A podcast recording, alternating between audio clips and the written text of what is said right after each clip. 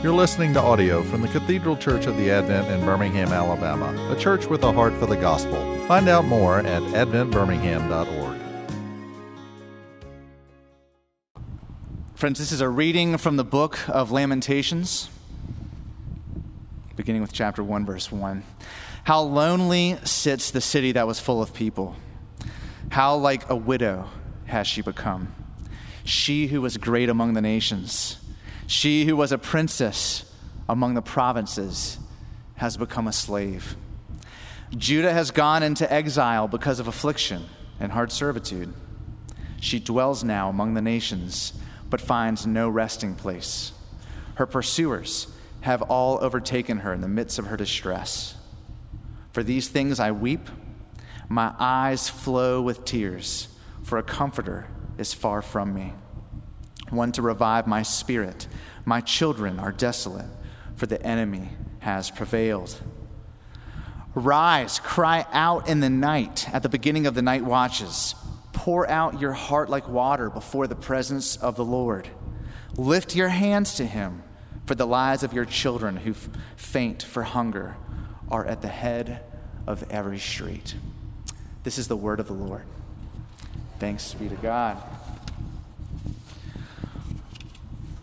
Let me pray. Father, we thank you for this beautiful day. And Lord, we pray that now as we gather around your word, you would please come speak to us through it and by the power of your spirit. And we pray these things in Jesus' name. Amen. Well, Wes, thank you so much for that introduction. Uh, I want to bring you greetings in Jesus from St. Peter's over in Mountain Brook. It's great to see some of you from St. Peter's here this morning, as he was just sh- saying a moment ago. Um, I've been aware of the Advent for some time. First, when my wife Lauren and I came about two years ago after uh, living in Houston for the last three years, and a mutual friend of Andrew's and I uh, connected us, and I've gotten to know Andrew for the last two years, and it's been great to develop a friendship with him and to be a co laborer in the gospel here in Birmingham. I also have known about the Advent for some time, in that uh, I was just a couple years behind Andrew at the University of Virginia, and the, the gentleman that mentored me and encouraged me to step into ordained ministry was a man by the name of the Reverend Paul Walker that some of y'all might know here. And if, if it weren't for Paul, uh, I wouldn't be wearing one of these, and I wouldn't be standing here in this pulpit or probably in any pulpit anywhere. So I'm, I'm very grateful to him. And again, it's a great privilege to be able to be here uh, this afternoon. Yesterday, over at St. Peter's, uh, we finished up a series that we've been in for the last five weeks in the book of Lamentations. And I think if you were to talk to some of our members that are here this morning about our experience in that, they would say that this has been really helpful for us. In that, this is a book that obviously is filled about grief. And if there's ever been a time in which we've been thinking about grief recently, it's, it's been this year. Of course, on one, on one hand, we're all experiencing that just in everyday life. I know in our own church family, just every day in the life of any church, there are reasons to be experiencing grief. And then on top of that, there's everything that we've been experiencing with this bizarre season of COVID. And so, what we're going to do just for these next couple minutes in Lamentations is we're going to open this up and we're going to see what insights does this book have for us on the nature of grieving and mourning. And one thing that we're going to see, and I'm encouraged uh, that we'll be seeing this together as we open it up is that Christians, we see, don't have to feel guilty for feeling low. And we don't have to feel guilty for feeling low over extended periods of time, especially when we've gone through very difficult things. Particularly, among other reasons, when it comes to the grieving of our sin and the consequences of our sin. That's one of the things that we're especially conscious of during the season of Lent. So it's appropriate to feel our grief, and we're also going to see it's totally appropriate, in fact, it's necessary to be able to express our grief.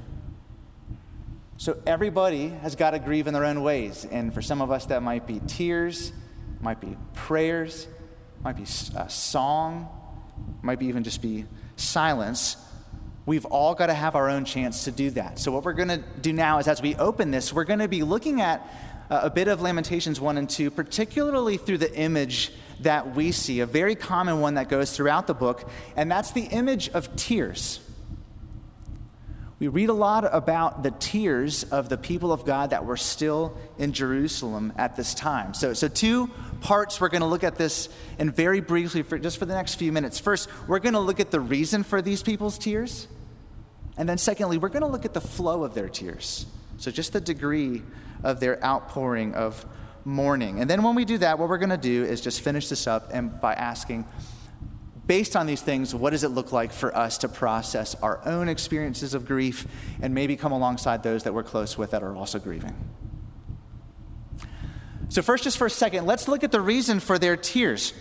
You, if you've studied Lamentations before, you might know that we're coming to this book in the biblical story where God's people are finally being judged for their waywardness. So, God had established a relationship with his people. He had um, defined a, a, what's called a covenant with them and, and talked about what it looked like for him to be their God and they to be his people.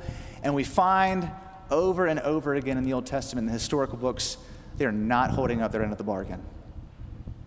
And so, what starts happening? God starts reminding his people of that. He starts sending prophets, and, and they're reminding the people of God, Will you turn back? If you'll just turn back, he will forgive you, and they won't. And so, finally, he does judge them. And we know historically in 586 BC, he shows his judgment on them by sending the, in the, Babylon, the Babylonians into Jerusalem, and it changes everything for that city. Jerusalem is leveled, it's destroyed. The temple's destroyed. And we pick up on this vision, this, this picture for us is painted in the first chapter in verse 1, if you'll listen. Again, how lonely sits the city that was full of people. How like a widow she's become. She who was great among the nations, she who was a princess among the provinces, has become a slave. Have you ever seen one of those pictures from one of the towns or the cities, whether maybe it be in England or in Europe at the end of World War II? And, and some of these cities were just absolutely devastated. They're just completely flattened. There's not one stone or one brick sitting on top of another one. That's the image that we're getting here of Jerusalem. It used to be a thriving city, now it's in ruins. And as if the physical destruction wasn't enough, you keep reading in Lamentations, and it just continues to paint this picture as more and more grim. So in chapter 1, verse 11, we start reading about the people trading their best possessions for food. Some of us have family heirlooms or prized possessions on our own homes, maybe. Can you imagine having to trade something that you've had in your family for a century just to get a little loaf of bread? And as if that's not enough, we're reading about the loved ones that they've lost. So, chapter 2, verse 21. In the dust of the streets lay the young and the old. My young women and my young men have fallen by the sword. So the city that they knew, gone. Their loved ones, gone, either deported or they've passed away. Their way of life, their former way of life, gone. And we can imagine they're all probably wondering the same thing that we tend to wonder when we're going through experiences of extraordinary grief or suffering, which is how can this be? How. In fact, the, the name of the book, Lamentations, comes from the Hebrew word for that word how. People are crying out, How, God? How is this happening? And on one hand, they're saying that again and again, and at the same time, they know the answer. We know the answer as readers. It's because the judgment of God. So that's the first thing to notice as we look at that this afternoon. The reason for their tears God's right judgment over them. Second, the flow of their tears. So we know the reason that they're mourning, and now let's just take a second and we're going to look at the degree of their mourning or, or the degree of this outpouring, because when you look at that closely, this starts to show us some really helpful things. I'm going to look at chapter 1, verse 16 as we start to think about the language that's being used by the author here about the amount of tears that are being shed. This is, again, verse 16. For these things I weep, my eyes flow with tears. Chapter 2, verse 11. My eyes are spent with weeping, my stomach churns. Or chapter 3, verse 48 My eyes flow with rivers of tears because of the destruction of the daughter of my people. So think about how intense this language is. This is not talking about someone just whose eyes are watering up so much that a, a single tear falls down their cheek. We are talking about people that are having a, a physical reaction. There is almost a, a, a weeping that's the kind of hyperventilating, sobbing, kind of uncontrollable grieving where you, you just feel it throughout your whole body. I don't know if you've ever had to to walk through something in life that's resulted in that kind of grieving, it's definitely a reality.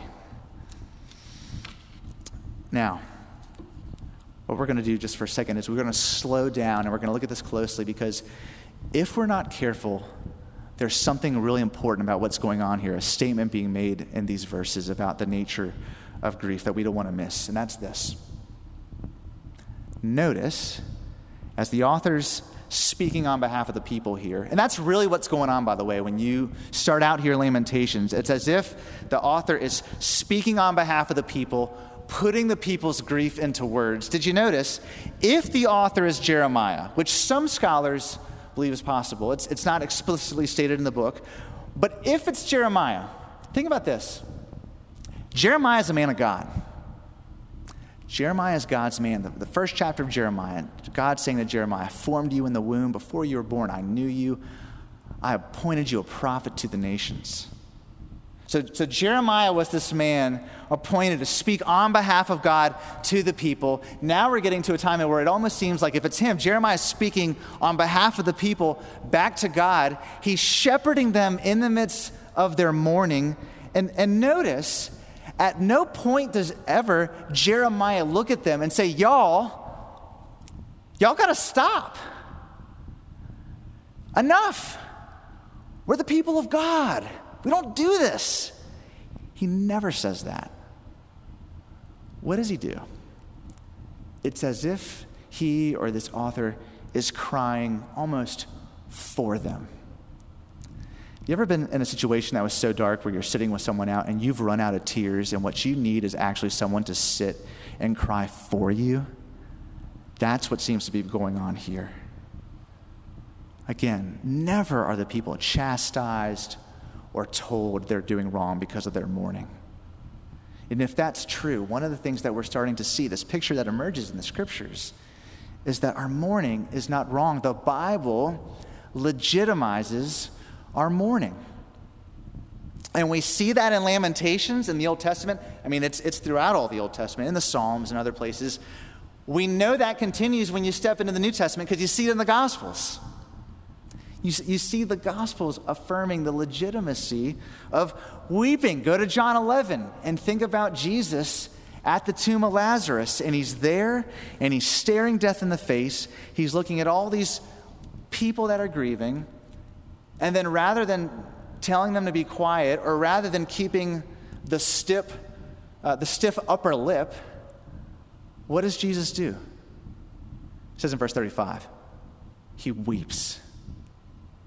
He weeps. Some translations say he bursts into tears. And when that happens, we've got to come to one of two conclusions about the nature of tears in the Bible. Specifically, this situation, you've either got to think, okay, tears are bad and somehow Jesus is messed up.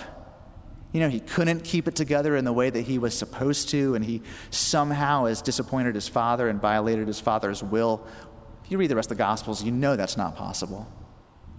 We've either got to come to that conclusion, or we have to, have to come to the conclusion that when you look at the most faithful human being that ever lived, experiencing loss, there are some situations that are so painful and so dark that the most holy way that we can respond is with tears. That's what he's showing us as we look ahead to the New Testament. Grief does not have to be inappropriate. Okay, it's, it's not wrong to feel it. In many situations, it's a godly thing to feel. And so, having seen that, now, having seen these two things in, in, in, Lamentations and then looking forward and ahead to the life of Jesus and in the New Testament, what does this show us about our own experiences with this? What does this show us about our own experiences with grief, or, or maybe not just how we process it, but how do we come alongside the people around us in our lives that are grieving? Just two things I want to put forward that this shows us. One, as we've already really been saying, sorrow doesn't have to be sinful. Sorrow is not always sinful.